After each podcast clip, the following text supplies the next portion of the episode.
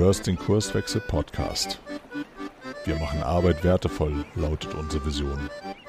Im Podcast sprechen wir über lebendige Organisationen, den Weg dorthin und die Nutzung von modernen Arbeitsformen. Moin und herzlich willkommen zum Kurswechsel Podcast. Hier spricht der Arne von Kurswechsel und in der heutigen Episode geht es um Gefühle, Systemtheorie und um Organisationsentwicklung.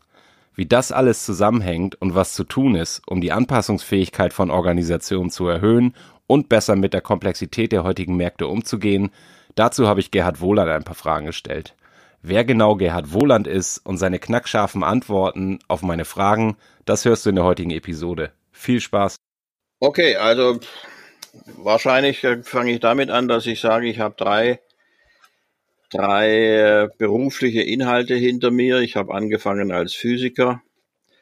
Ich habe sechs Jahre lang Grundlagenforschung gemacht an der Universität Tübingen als promovierter Physiker. Bin dann übergelaufen zur Informatik. Also das hat sich einfach dadurch ergeben, dass ich äh, physikalische Experimente damals mit Mikroprozessoren gesteuert habe und dann Artikel drüber geschrieben und drüber geredet. Äh, und niemand hat gemerkt, dass ich eigentlich kein Informatiker bin. Und deswegen kam ich auf die Idee, kam ich mich auch als Informatiker bewerben. Und tatsächlich hat man mich dann als Informatiker äh, eingestellt. Bei der PSI in Berlin, dort habe ich auch äh, mehrere Jahre Software Engineering gelernt. Denn dort musste ich feststellen, dass ich noch kein Softwareingenieur und schon gar kein Informatiker war, sondern einfach ein Hacker der mit jedem Computer umgehen konnte, den es damals gab, aber mehr nicht. Ich habe dann das Handwerk des Software Engineering gelernt. Und zu dem, was ich heute mache, Organisationssoziologie, also mich mit unternehmerischer Organisation zu befassen, das war dann eher eine Enttäuschung. Die Enttäuschung über den Weg, dass wir zwar Software machen konnten, die viel gelobt wurde und viel ausgezeichnet wurde, aber ich habe nie erlebt, dass dadurch irgendein Problem gelöst wurde. Der Kunde, der diese teuren Softwaresysteme gekauft hat, hatte dann immer ein Problem mehr, nicht eins weniger. Und dann begann halt die Suche, warum ist das so? Also wieso können wir die tatsächlich vorhandenen Probleme in einem Unternehmen nicht lösen? Offensichtlich gibt es da im Unternehmen etwas, was man als Naturwissenschaftler schlicht übersieht. Was könnte das sein? Und so hat es angefangen.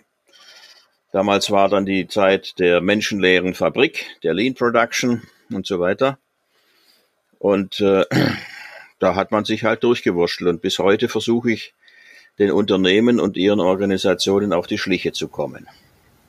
Mhm. Ja, ganz, ganz spannend, dass du durchgewurschtelt ansprichst. Das, ansprichst. Dazu kommen wir vielleicht später nochmal. Jetzt bist du bekannt dafür, ähm, du hast es gerade schon angesprochen, Verfechter der soziologischen Systemtheorie zu sein ähm, diese Perspektive zu nutzen, um auf Organisationen zu blicken.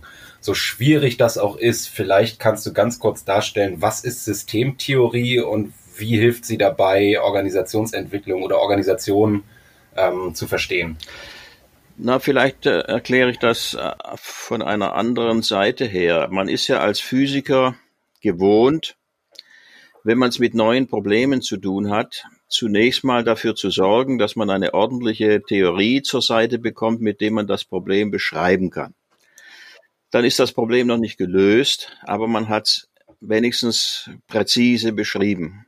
Und ich habe lange gesucht, um etwas zu finden, mit dem ich das, was ich offensichtlich im Unternehmen nicht sehen kann, also was ist da drin, wo ich dieses Problem ordentlich beschreiben kann. Und nach langer, langer Suche stolpert man dann über etwas, das nennt sich äh, funktional orientierte Systemtheorie, entwickelt in Bielefeld von Professor Niklas Luhmann, 40 Jahre alt.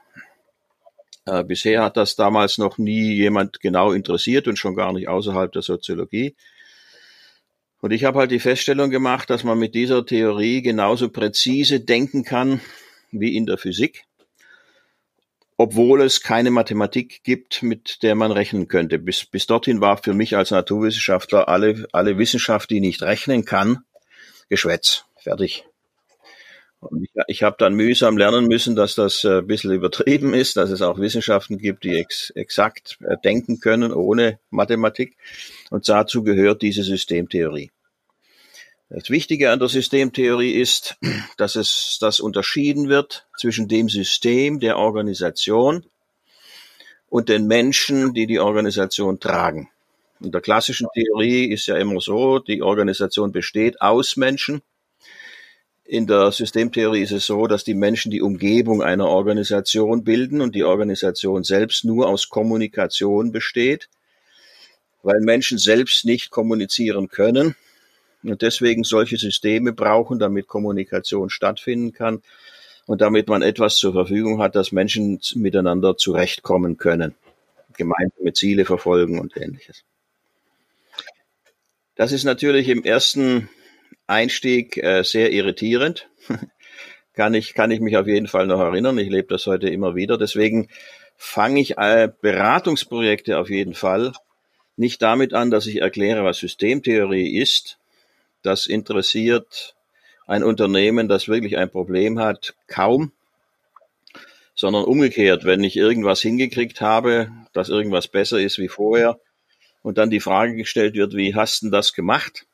Dann können wir drüber reden, über Systemtheorie. Vorher hat das eigentlich wenig Sinn. Ja, jetzt würde ich da gerne nochmal nachhaken. Du sagtest gerade, die Organisation besteht nicht aus Menschen. Das ist in der Tat ähm, erstmal für, für den Laien oder wenn ich anfange, mich mit, mit dieser Theorie zu beschäftigen, erstmal schwer zu verstehen. Ich könnte ja sagen, wieso, wenn ich reingehe in so ein Unternehmen, das Erste, was ich sehe, sind Menschen und die sprechen doch ganz viel. Wo ist da der Knoten im Kopf? Ja, erstens ist, äh, was ist gemeint, wenn man sagt, man geht in ein Unternehmen hinein? Äh, ist das Gebäude gemeint? Und wenn das Gebäude gemeint wird, ist das Gebäude das Unternehmen? Da fängt es schon an. Also wo ist denn die Grenze dessen, was man als Unternehmen bezeichnen könnte? Wenn einige Mitarbeiter in der Mittagspause außerhalb des Gebäudes gehen, essen gehen, und sich dann darüber unterhalten, wie man denn ein Problem in einem gerade laufenden Projekt bespricht. Ist die Kommunikation, die dann läuft, eine Kommunikation im oder außerhalb des Unternehmens? Ich sage, das ist eine Kommunikation im Unternehmen. Die Grenze des Unternehmens ist in der Systemtheorie eine sogenannte Sinngrenze. Also eine Kommunikation gehört zum Unternehmen oder zur Umgebung des Unternehmens, je nachdem, welches Thema sie behandelt. Und wenn sie ein Thema des Unternehmens behandelt, dann gehört diese Kommunikation zum Unternehmen, also ist im Unternehmen, egal wo sie stattfindet. Und dass die Menschen miteinander reden, das ist äh, eine Beobachtung, die man natürlich macht. Aber, und das kann man heute durch die Hirnforschung sehr gut nachweisen, Menschen können nichts austauschen. Sie können einander wahrnehmen, aber sie können keine Bewusstseinsinhalte austauschen. Keiner hat je einen fremden Gedanken in seinem eigenen Bewusstsein antreffen können. Es sind immer nur die eigenen. Das heißt, ja. ich kann mir denken, was der andere denkt, aber ich kann nicht seine Gedanken denken. Und das, was ich tun kann, ich kann den anderen beobachten und dann mit Hilfe meiner Erfahrung, mit meinem Wissen, sonstigen Hilfswerkzeugen mir einen Reim drauf machen, was der wohl meinen könnte.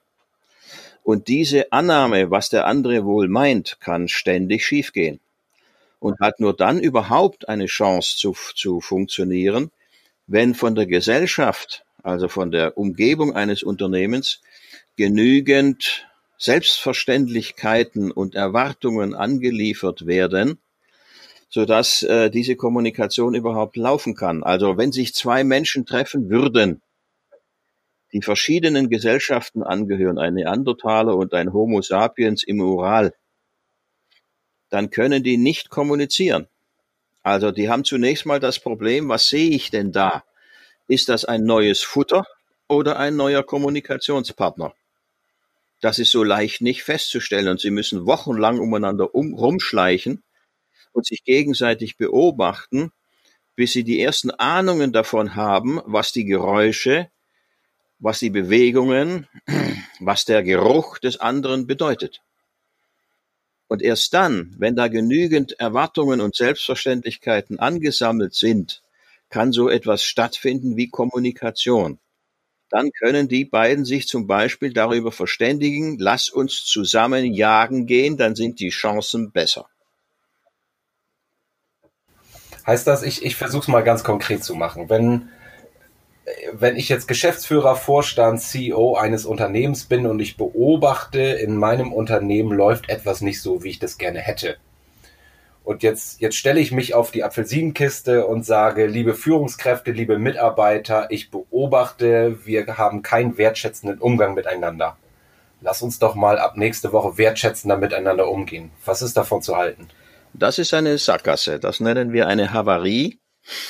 Das kann nicht funktionieren, weil hier geht es um Gefühle. Also Wertschätzung füreinander. Wenn ich jemand wertschätze, dann ist das ein Gefühl, das kann ich beobachten, aber weder an noch abstellen.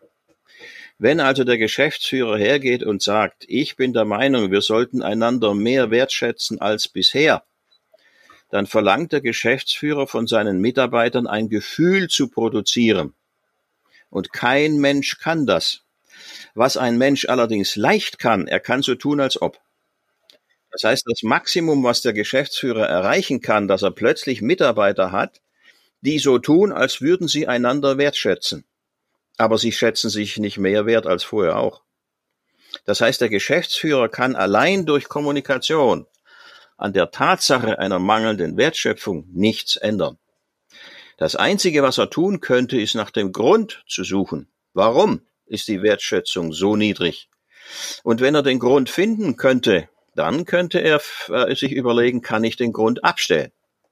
Und wenn er den Grund abstellen kann, dann steigt die Wertschätzung. Was, was könnte das sein? Also wenn ich mich da auf die Suche begebe, wo muss ich da suchen? Na, erstmal muss, muss ich äh, mir, dich, mich daran erinnern, dass alle gefühlsmäßigen und wertemäßig basierten Kommunikationsformen im Unternehmen notwendig sind. Also Menschen verhalten sich ohne Ausnahme immer vernünftig. Nur das, was man da sieht und was einem nicht gefällt, gefällt einem deswegen nicht, weil man den Grund nicht sehen kann. Also, nehmen wir Beispiel Meetings. Wenn man in große Organisationen geht und dann wird man sehr schnell darauf hingewiesen, das Schlimmste bei uns sind die blöden Meetings. Die bringen nichts, die sind langweilig, die kosten Zeit, man sollte sie abstellen und so weiter. Und dann kann man fragen, na ja, wenn, wenn, wenn alle dagegen sind, Meetings zu machen, warum macht ihr dann welche? Daran kann man schon mal feststellen, Menschen gehören nicht zur Organisation, sondern zur Umgebung. Sie können auch Ihre eigene Organisation nur beobachten, aber nicht beliebig verändern. Sie können die Meetings nicht lassen, obwohl allen des Meetings auf die Nerven geht.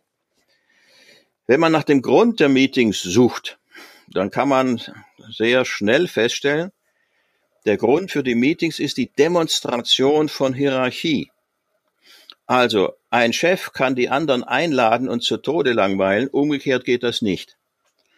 Das demonstriert Macht, ohne es benennen zu müssen. Also der Chef muss nicht sagen, ich bin mächtig und du bist machtlos.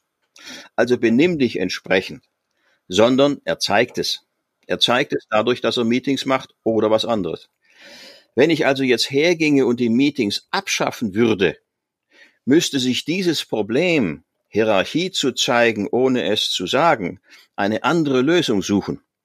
Ich hätte zwar dann bessere Meetings, aber ein anderes Problem an einer anderen Stelle, weil ich zwar das Symptom gesehen habe, aber nicht das dahinter steckende Problem. Mhm. Ich, ich, ich versuche es mal. Also wenn, wenn ich jetzt diese Meetings identifiziert habe, ja. als das, das Übel meiner Organisation und ich komme auch darauf, es sind nicht die Meetings, sondern ist die, es ist die Hierarchie, das dahinterliegende Problem. Und mir, und mir gefällt das nicht. Was kann ich tun? Da kann man gar nichts tun, weil, oder andersrum, man sollte nichts tun, denn die Tatsache, dass mir etwas nicht gefällt, kann ja auch an meiner Unwissenheit liegen. Ich kann dadurch, dass ich eine Organisation nach ästhetischen Kriterien versuche zu gestalten, kann ich sie töten. Was eine Organisation braucht, um funktionieren zu können, ist eine sehr schwierige Frage, die sich auf die Schnelle nicht beantworten lässt. Und wie gesagt, vor allem nicht dadurch, dass irgendjemand, der Macht hat, sagt, das gefällt mir aber nicht, das hätte ich gern anders.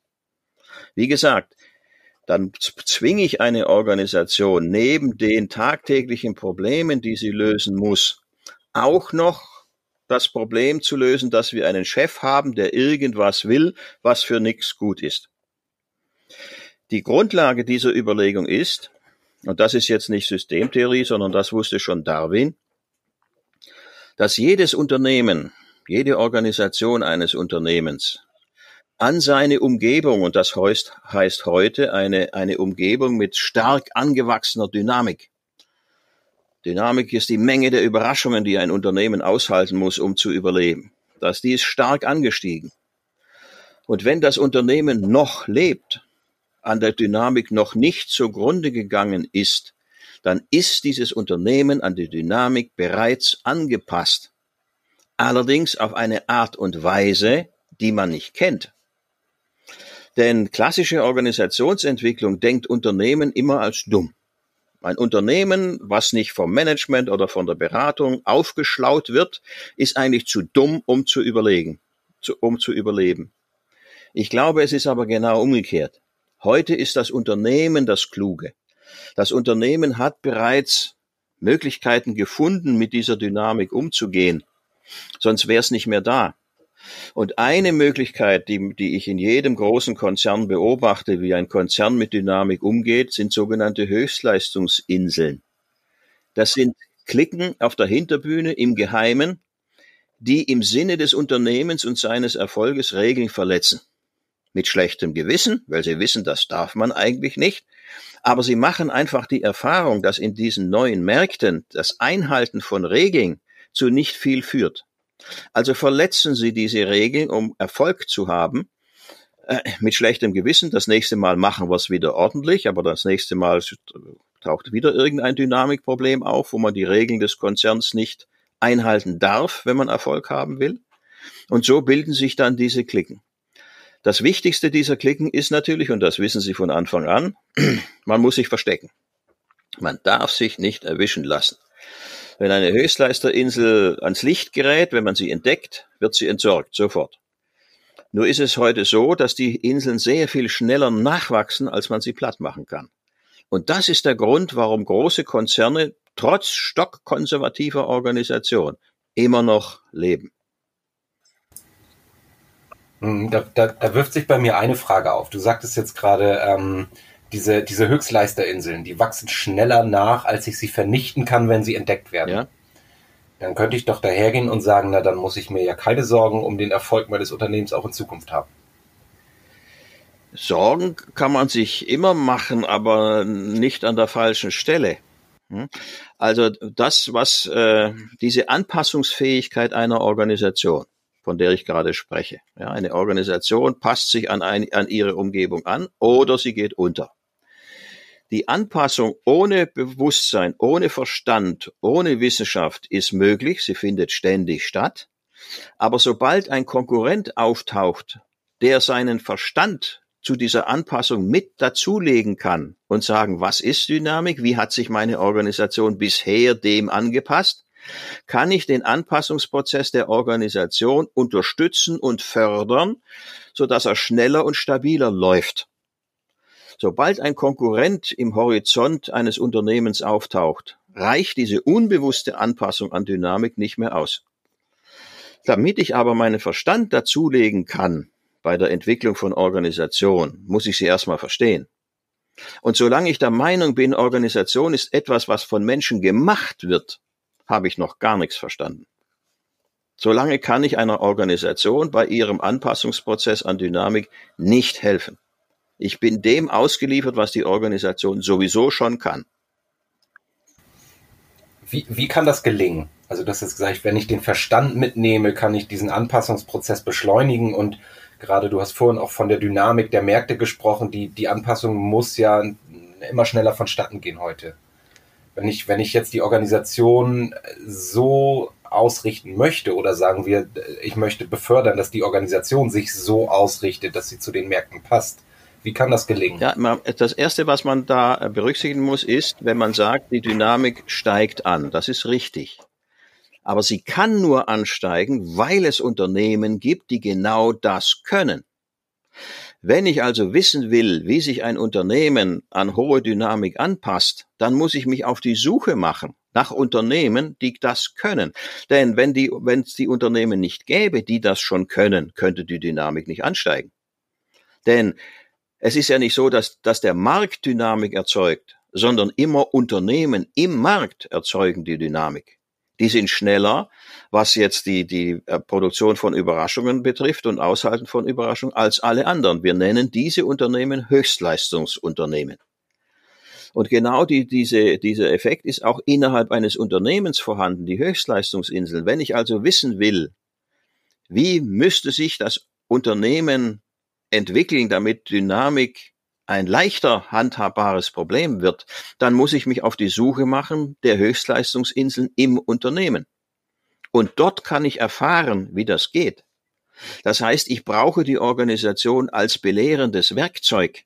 Also ich werde belehrt als Manager oder, oder, oder äh, Berater und nicht umgekehrt. Nicht die Organisation braucht meine Vorschläge und meine Belehrung, sondern ich muss erstmal verstehen, wie die Organisation das Dynamikproblem löst. Und dann kann ich mir überlegen, wie kann ich diese Vorbilder der Dynamikinseln so beschreiben, so darstellen, so ausstellen, dass sie eine hilfreiche Provokation für den Rest werden kann. Das ist moderne Organisationsentwicklung. Wir nennen das Organisation als Werkzeug. Das, das heißt, wenn, wenn ich jetzt so eine Höchstleisterinsel entdeckt habe und ich denke mir, ja, das ist ja super, was da passiert, das, ähm, die äh, sind ja hochperformant, ähm, da kann ja der Rest der Organisation davon profitieren. Ja. Was ist zu tun? Also das erste, also ganz konkret, wie das bei mir läuft, wenn ich berate ja keine Unternehmen, weil das ist mir zu abstrakt, sondern ich berate Manager, die aus welchem Grund auch immer irgendwas machen wollen, irgendwas Positives anstellen wollen. Und die muss ich fragen, wie viel Macht haben sie und können sie einen Schutzraum stiften? Denn wenn ich eine Höchstleisterinsel entdecken würde, dann würde sie ja sofort entsorgt. Das ist ja klar. Und wenn ich nicht absichern kann, dass sie nicht entsorgt wird, werde ich sie auch nicht entdecken. Dann wird sie sich auch vor mir verstecken. Nur wenn ich ganz, ganz kurz, ja, ganz kurz vielleicht, David, warum wird diese Höchstleisterinsel entsorgt? Bitte? Wenn sie, wenn sie, warum wird denn diese Höchstleisterinsel entsorgt, wo sie doch einen Mehrwert bringt? Nein, das wäre für den Rest des Konzerns eine, eine nicht erträgliche Provokation. Der Konzern sagt, bei uns gelten folgende Regeln erstens bis 120 oder wie viel. So, das ist bei uns gesetzt. Und wenn der Vorstand beschließt, der Umsatz wird im nächsten Jahr um so und so viel erhöht, dann wird, dann richtet sich gefälligst jeder danach und versucht das zu erreichen. Eine Höchstleisterinsel ist ja eine Institution, die sich nicht daran hält, die nicht alle Regeln verletzt, es sind keine Chaoten, sondern immer nur ein paar. Und was soll denn der Vorstand dann das nächste Mal sagen, wenn er eine Regel erlässt? Das gilt für alle, nur für meine Höchstleistungsinsel nicht. Dann würden alle sagen, ja, wieso denn? Ich will auch eine Höchstleistungsinsel sein. Hm, wieso muss ich mich an Regeln halten und der, und der Fritz muss das nicht?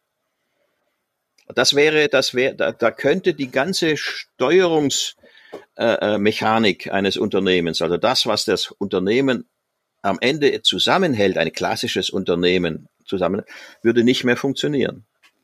Und das kann sich kein das, Vorstand. Das heißt, wenn, wenn ich das richtig verstehe und ich habe so eine Höchstleisterinsel, dann muss ich die in Ruhe lassen, bis sie die Organisation davon überzeugt, dass sie einen besseren Weg gefunden hat. Nein, nein, die, das kann sie ja nicht. Dann müsste sich ja, dann müsste sich die Insel outen. Sondern das ist etwas, das kann Management oder Beratung machen, in, in, in dem Sinne, wo ich gesagt habe, äh, ich brauche einen Schutzraum. Das heißt, ich brauche einen Manager mit genügend Macht, der sagen kann, die Regeln des Konzerns gelten selbstverständlich weiter. Nur hier in diesem kleinen Areal, genannt Höchstleistungsinsel bla bla bla, da machen wir aus experimentellen Gründen eine Ausnahme. Nur wenn das passiert und möglich ist, dann kann die Höchstleistungsinsel sich öffentlich machen. Allerdings nur so lange, solange dieser Schutzraum hält. Und deswegen wird sich eine Höchstleistungsinsel auch erst dann zu erkennen geben, wenn sie diesem gestifteten Schutzraum traut. Und das ist Aufnahme, Aufgabe, jetzt in dem Fall meine Aufgabe, dieses Vertrauen Ich habe einen Schutzraum, ihr könnt öffentlich über das sprechen, was ihr macht, äh, in, äh, wenn die Höchstleistungsinsel dem traut. Sonst habe ich verloren. Das, das wäre meine Frage gewesen. Also es muss sichtbar sein, aber ich brauche formale Macht, die dafür sorgt, dass sie nicht angreifbar ist. Richtig. Genau. Und ich muss natürlich erklären, was das ganze Theater soll. Warum ein Schutzraum und äh, was ist das zu lösende Problem und so weiter. Und da muss ich halt erklären, wir brauchen diese Höchstleisterinsel öffentlich, damit wir alle sie beobachten können. Warum läuft das bei denen besser wie im Rest des Unternehmens? Warum? Und dann ist es gut, wenn die Kollegen auf Augenhöhe in die Höchstleistungsinsel gehen können und von Kollege zu Kollege fragen können, was macht ihr da eigentlich? Und warum macht ihr das? Und die Auskunft ist ja dann sehr, sehr flach, weil die Menschen in einer Höchstleistungsinsel zwar wissen, dass bei ihnen einiges besser funktioniert wie im Rest, aber sie wissen nicht warum. Und jetzt kommt die Theorie ins Spiel. Jetzt brauche ich eine Theorie im Kreuz, die erklären kann, warum etwas besser funktioniert als, als anderswo. Und da kann ich die Alltagssprache und vor allem die BWL ist dazu nicht geeignet. Das ist viel zu flach. Da ist, da ist zu wenig Substanz, zu wenig Präzision. Moderne Organisation, moderne Dynamik, robuste Organisation, da brauche ich andere Mittel, um sie auch nur zu beschreiben, geschweige denn als Provokation für andere zu benutzen. Hm, ich, ich, ich würde mal gerne versuchen, das konkret zu machen. Okay. Wenn, ich jetzt ähm, zum Beispiel so ein klassisches Management-Tool wie individuelle Zielvereinbarung als Übeltäter dafür meine entdeckt zu haben, dass die Menschen in der Organisation nicht kooperativ miteinander umgehen. Ja. Dass so klassischerweise Information Hiding stattfindet, dass Bereiche sich in Silos optimieren und sich nicht übergreifend helfen. Und ich baue mir jetzt so einen Schutzraum und sage, für euch gilt das Unternehmen, die unternehmensweite Zielvereinbarungs, äh, dieses Modell gilt nicht. Ähm, das, das wäre also ein geeigneter Ansatz. Genau. Und das habe ich schon oft gemacht, gerade im Vertrieb. Mhm. Also wenn man, wenn der Schutzraum kräftig genug ist und vertrauenswürdig genug, dann finden sich auch Verkäufer, die sagen, ich will das, ich will dabei sein, ich will das auch mal probieren. Weil die Verkäufer merken natürlich zunehmend, dass sie als Einzelkämpfer in heutigen Märkten nicht mehr erfolgreich sein können. Ein Verkäufer muss heute nicht nur seine eigene Kompetenz zeigen können, sondern die Kompetenz des Unternehmens. Also braucht er Ingenieure und, und, und Facharbeiter und so weiter, die er mal mitnehmen kann zum Kunden, so dass er zeigen kann, guck mal, solche Leute haben wir, die werden mit euren Problemen fertig. Und äh, also projektorientierter Vertrieb. Ich brauche heute ein, als Verkäufer ein Team im Kreuz, was mich bei dem Verkaufsprozess unterstützt. Dieses Team kriege ich aber, wenn ich incentiviert bin und die anderen, die ich da mitnehmen will, nicht, kriege ich ein Team nur unter größten Schwierigkeiten zustande. Denn die Leute sagen, kümmer du dich um den Vertrieb, ich mache meine Sachen, ne? wir haben nichts miteinander zu tun. Und wenn die Incentives abgestellt werden oder als mildere Form kollektiv verteilt werden, also nicht mehr einem Einzelnen, sondern dem Team selbst gegeben werden, dann kommen diese Teams plötzlich zustande und dann ist im Vertrieb ganz anderes möglich als vorher. Mhm, das, das heißt, um, um nochmal nachzufragen, ich muss im Grunde genommen die Mechanismen abschalten, die zu diesem in Anführungsstrichen unerwünschten Halten führen. Nein, die, also ich muss es wahrscheinlich, ich muss es wahrscheinlich machen, dass die Leute sich sinnvoll pass verhalten. Pass auf, das, das ist nicht so, dass ich das abschalten muss sondern ich mache mich im Unternehmen auf die Suche. Ich spreche mit den Verkäufern, mit möglichst vielen. Und wenn ich einen Schutzraum zu bieten habe, dann entdecke ich irgendwann so eine Clique von Verkäufern, mhm. die das schon machen. Ich muss niemand davon überzeugen, sondern der Witz ist ja, dass diese, diese Unwirksamkeit der Incentives experimentell ausprobiert werden kann, dass das besser ist wie, wie anderes. Und das, das, da gibt's in jedem Konzern, gibt's solche Klicken, die wissen das schon. Und was ich ihnen als Innovation anbiete, ist einen Schutzraum, so dass sie das, was sie da tun und entwickeln, nicht mehr heimlich entwickeln müssen, sondern öffentlich. Und öffentlich heißt mit dem Rat der Theorie und mit dem Rat ihrer Kollegen. Und das nenne ich den Verstand dazulegen zu dem, was die Organisation schon kann. Ah, okay. Das heißt, ich mache ich jetzt, ich baue jetzt so einen Schutzraum und stelle fest, ah, dort entsteht so eine Clique, so ein echtes Team. Ähm, und meine Vermutung ist, das liegt daran, dass dort keine Individualboni und Zielvereinbarungen und solche Geschichten stattfinden. Der, der Erfolg, der Erfolg. Also das, das Team bildet sich einfach deswegen, weil äh, man im Team eben bessere Vertriebserfolge erreichen kann als ohne. Ja? Und ein Element davon, und das, das, das stellen die experimentell fest, die sind ja ständig am Ausprobieren von allem Möglichen. Und sie stellen fest, wenn wir unsere Incentives, und da muss man natürlich jetzt wieder unter eine Decke kriechen mit dem Controller, wenn wir den Controller davon überzeugen, die Incentives nicht mehr an, an Individuen auszuzahlen, oder auszahlen schon, aber wenn der Controller dafür sorgen kann, dass alle Teammitglieder was von den Incentives gemäß ihrer Gehaltszusammensetzung bekommen, dann machen die die Erfahrung, dann, dann flutscht das viel, viel besser, als wenn ich als Einzelverkäufer die Incentives kassiere und die anderen gehen leer aus. Und das kann man beobachten, das haben sie festgestellt und deswegen machen sie es, obwohl sie es nicht dürfen. Wie, wie kriege ich das raus aus diesem Schutzraum? Nochmal? Wie kriege ich es raus aus diesem Schutzraum? Wenn ich jetzt beobachte von außen, da funktioniert etwas besser ja. und, ich, und ich meine verstanden zu haben, warum das so ja. ist. Und ich möchte, dass das gerne in weiteren, in größeren Teilen der Organisation auch so funktioniert. Das, was man dann tut, wenn man, wenn der Schutzraum stabil genug ist, man stellt es aus. Man muss nichts machen. Es reicht, wenn man es zeigt. Und wenn man dazu einlädt, liebe Vertriebskollegen, das geht in der Produktion genauso, aber bleiben wir jetzt mal beim Vertrieb, liebe Vertriebskollegen, wir haben hier eine Höchstleistungsinsel, also ein kleines Areal mit Ausnahmerechten und so weiter und so fort. Das, das erreicht die und die Leistungen oder hat im letzten Jahr die und die Leistungen erreicht. Also um Größenordnungen besser als der Rest. Wenn euch das interessiert, kommt doch mal vorbei. Hm. Und äh, wenn ihr vorher einen Termin ausmacht, also nicht jeder darf einfach vorbeischlendern, aber macht vorher einen Termin aus und so weiter. Und wenn, wenn die Insel den, den Eindruck hat, ihr habt wirklich Interesse, ja, dann können wir auch einen Termin machen. Das heißt, diese Kommunikation des möglichen Erfolges wird nicht so gemacht, dass man versucht, jetzt das auszurollen im Unternehmen. Das führt zu nichts. Sondern umgekehrt. Man zeigt einfach die Lösung eines Problems. Guck mal, hier gibt's das Problem, was du jeden Tag hast, nicht mehr. Warum das so ist, kann ich dir nicht erklären. Also geh hin und guck selber. Und guck, ob du da irgendwas siehst, was für dich interessant ist, und dann geh nach Hause und probier's aus. Und wenn du der Meinung bist, mit anderen zusammen, wir haben jetzt irgendwas, das müssten wir mal ausprobieren, das verletzt aber Konzernregeln, dann gucken wir, ob wir für euch einen Schutzraum organisieren können. Und dann könnt ihr experimentieren. Okay, ich, ich, vielleicht versuche ich mal kurz zusammenzufassen, was ich, was ich verstanden habe.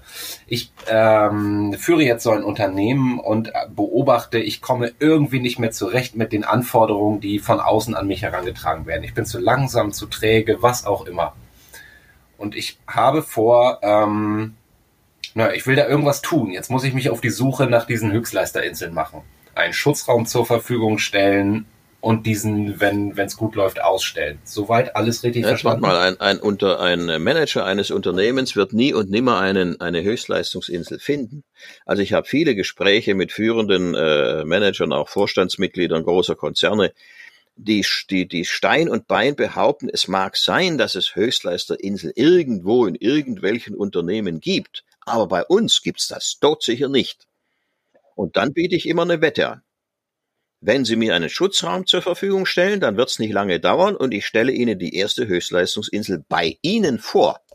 Und erst dann hat der Vorstand einen Anlass, einen Grund, neu nachzudenken. Vorher nicht. Er hat noch nie eine Höchstleistungsinsel gesehen. Und wenn er, wenn er, wenn er, wenn er keinen Schutzraum zur Verfügung stellt, wird er auch nie eine zu sehen bekommen. Das heißt, er muss von seiner eigenen Organisation erstmal was lernen. wie denn die Anpassung an diese, an diese modernen Märkte im eigenen Unternehmen tatsächlich möglich ist. Und da lernt man sehr schnell, das geht nicht so, wie ich dachte. Da muss man dem Unternehmen und den Mitarbeitern irgendwas beibringen und so weiter, sondern es funktioniert ganz anders. Und wie das funktioniert, und das ist jetzt sehr konkret, das ist wieder in jedem Unternehmen anders. Und diese, diese konkrete Anpassung, die muss man lernen gehen. Und lernen kann man nur, wenn man Theorie im Kreuz hat, sonst sieht man ja nichts. Das heißt, wenn, also wenn, wenn ich jetzt auf dich zukomme und sage, kannst du uns nicht mal dabei helfen, ähm, uns besser anzupassen an die Märkte, agiler zu werden, was auch immer ich dann darüber schreibe. Ähm, was würdest du empfehlen? Ich würde erstmal was Richtiges drüber schreiben. Also es ist so, dass ein, wenn ein Unternehmen ein Problem formuliert, und das ist ja der Fall, wenn mich jemand anruft und sagt, wir haben dieses Problem, dann sage ich, bei allem Respekt, wir müssen uns erstmal darüber einig sein, dass die Formulierung, die ein, die ein Unternehmen über sich selbst, über seine eigenen Probleme hinbekommt, nichts taugen kann. Denn ein Unternehmen, besonders das Management, kann seine Probleme nur innerhalb der eigenen Kultur formulieren. Und jeder Vorstand kann ja nicht einfach irgendwas sagen, sondern er muss sich sehr gut überlegen, wie sage ich's denn? Also ich kann zum Beispiel sagen, wir wollen auch agil werden. Und ich würde dann fragen, wieso? Also welches Problem willst du dadurch lösen, dass du agil wirst? Und dann wird's, dann wird's sofort recht, äh, sofort dunkel. Also dann kommt nichts mehr. Außer es machen doch alle und es wird irgendwas bringen und, und, und so weiter und so fort. Aber das Problem, das Problem, was tatsächlich zu lösen ist, ist noch völlig unscharf. Und das nennen wir Problemtransformation. Also wir müssen erstmal alles, was da an kultureller Ornamentik dranhängt an der Formulierung, abkratzen. Und oft ist dann so, dass gar nichts mehr übrig bleibt. Aber nehmen wir mal an, es bleibt was übrig. Und dann können wir uns an die Lösung dieses Problems machen, aber erst dann. Über einen Schutzraum in dem Fall. Also, wie gesagt, über Schutzräume, das ist eine Möglichkeit. Und ich lasse mich immer konkret auf die Situation in einem Unternehmen ein. Der Schutzraum ist nicht immer das Beste. Da gibt es auch andere Möglichkeiten. Aber man muss erstmal, und das ist die erste, die erste intellektuelle Leistung, das Problem präzise zu formulieren und nicht einfach einen Modebegriff aus der Umgebung des Unternehmens aufzugreifen, wie zum Beispiel Scrum oder Agil oder sonst irgendwas, und zu meinen, das müssen wir jetzt auch machen. Und der einzige Grund, den man dafür hat, das machen doch jetzt alle so. Ich mach was, das Problem habe ich noch nicht begriffen, aber ich mach schon mal was. Und das nennen wir eine Havarie. Das führt nie zur Lösung von irgendetwas. Das führt nur dazu, dass man Geld ausgibt und den Mitarbeitern auf die Nerven geht.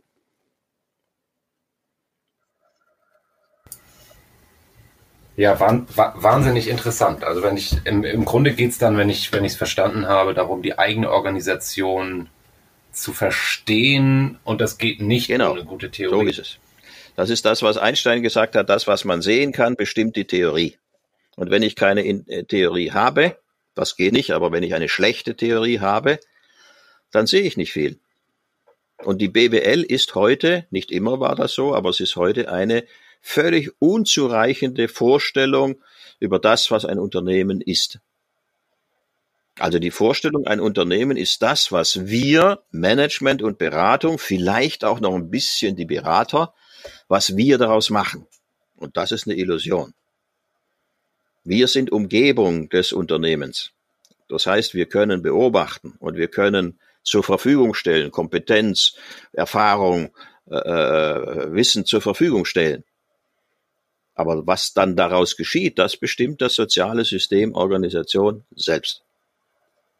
Gibt, gibt es, wenn ich dich nach drei ganz praktischen Tipps fragen würde, wenn ich dich auf Organisationsentwicklung anspreche, könntest du da? Weiß ich nicht. Auf Tipps jeden geben? Fall würde ich mich sofort weigern. weil, weil wenn ich Tipps gebe, würde ich mich selber widersprechen. Also wenn ich Tipps gebe, würde ich sagen, es ist möglich, durch trickreiches Verhalten Organisation zu entwickeln. Und das ist nicht möglich. Organisation entwickelt sich nur durch Beobachtung.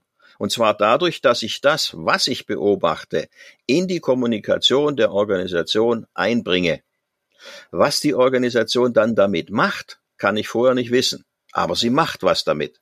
Eine Organisation und ihre Kultur ist ein äußerst empfindliches Gebilde. Sie reagiert auf alles, was in der Umgebung passiert. Nur reagiert sie eben kreativ. Sie reagiert ausgehend von dem Zustand, in dem sie sich selbst gerade befindet. Es ist keine Maschine. Und wenn ich, einem, wenn ich einer Maschine hilfreich, also wenn ich zu einer Maschine und ihren Operationsweisen meinen Verstand dazulegen will, dann muss ich das experimentell tun. Ich muss sie beobachten, versuchen zu verstehen. Und wenn ich meine, etwas verstanden zu haben, zum Beispiel, wozu diese Meetings eigentlich gut sind, dann stelle ich der Organisation diese Erkenntnis zur Verfügung und beobachte, was jetzt passiert. Und irgendwas passiert auf jeden Fall. Außer die Organis der Organisation gelingt es, das, was ich sage, zu ignorieren. Das ist natürlich auch möglich. Genau darauf wollte ich hinaus. Also es ist so ein bisschen zum, zum, zum, Ende, zum Ende unseres Gesprächs wäre wär die Frage, ich habe hab mir das nebenbei notiert, was kann Beratung eigentlich leisten? Nach meinem Verständnis und unserem Gespräch heute ist das höchste der Gefühle, was Beratung oder externe Begleitung leisten kann, das Sichtbarmachen von Dingen, die die Organisation oder die, die Menschen, die mit dieser Organisation agieren, nicht sehen und es in Schaufenster zu stellen und darüber nachzudenken auf Basis von guter Theorie. Ja, das ist richtig, da nur das nur, was bei dir zwischen den Zeilen mitspielt. Mehr kann man nicht machen. Oh, das ist aber wenig. Wir dachten, wir können ganz viel machen. Äh, das ist gewaltig, was man da machen kann. Denn das, was bis, was normalerweise gemacht wird, hat ja keine Wirkung mehr. Das ist ja nix zu denken, man könne Organisation methodisch oder durch irgendwelche Verhaltensweisen zu verändern, kostet nur Geld und Zeit, ändert aber gar nichts. Aber die Beobachtung einer Organisation, die intelligente Beobachtung einer Organisation auf Basis einer guten Theorie und die, das Einbringen in die Kommunikation der Organisation, das ist das, was heute Organisationen verändert. Und so ist Dynamik überhaupt erst entstanden. Dadurch, dass Organisationen selbst entdeckt haben, wenn man diese neuen Märkte bedienen will, muss man sich anders verhalten als bisher. Das haben, dieses Problem haben die Organisationen längst gelöst. Nur Management und Beratung haben es noch nicht verstanden. Sie sind immer noch der Meinung, das machen wir genauso wie früher im Terrorismus. Wir haben eine Steuerung und da müssen wir uns was ausdenken und dann rollen, dann haben wir eine Idee und dann rollen wir sie aus. Aber da, da lächelt die Organisation nur drüber, über diese Naivität. Und die, das, was ich propagiere, ist nicht eine Einschränkung, das ist nicht weniger Einfluss auf Organisation, sondern das Maximum. Mehr gibt's nicht und das ist gewaltig viel. Nur es wird nicht genutzt bisher oder nur sehr wenig. Genau, genau. Lieber Gerhard, viel, vielen Dank für deine Perspektive und deine, deine spannenden Impulse. Ähm, ich, ich glaube, wir haben jetzt nur, nur eine ganz kleine Facette beleuchten können. Wenn ich jetzt Hörer des Kurswechsel-Podcasts bin und ich denke, oh, das fand ich spannend, das würde ich gerne nochmal vertiefen. Wo kann ich das tun? Wo finde ich dich? Wo finde ich weitere Informationen zu diesem Thema? Ähm, also es gibt eine Website, die heißt dynamikrobust.com. Dynamik mit K, dynamikrobust.com. Dort findet man alles, was es zu diesem Thema gibt. Oder es reicht auch, wenn man Wohland eingibt bei YouTube, dann kriegt man auch ein paar Vorträge. Auch, auch das kann ich persönlich sehr empfehlen. Davon habe ich auch schon regen Gebrauch gemacht. Ähm, vielleicht noch als kleine Ergänzung. Ich habe eingangs gesagt, ich bin großer Fan von deinem Buch, ähm, Die Denkwerkzeuge der Höchstleister. Ähm, Empfehlung meinerseits. Ich packe den Link dazu gerne in die Show Notes. Ähm, Gerhard, vielen Dank für das Gespräch. Nicht zu danken, hat mir Spaß gemacht. Super, vielen Dank. Bis dann. Folge uns auch auf Twitter unter @kurswechsler und diskutiere mit uns über agile Themen.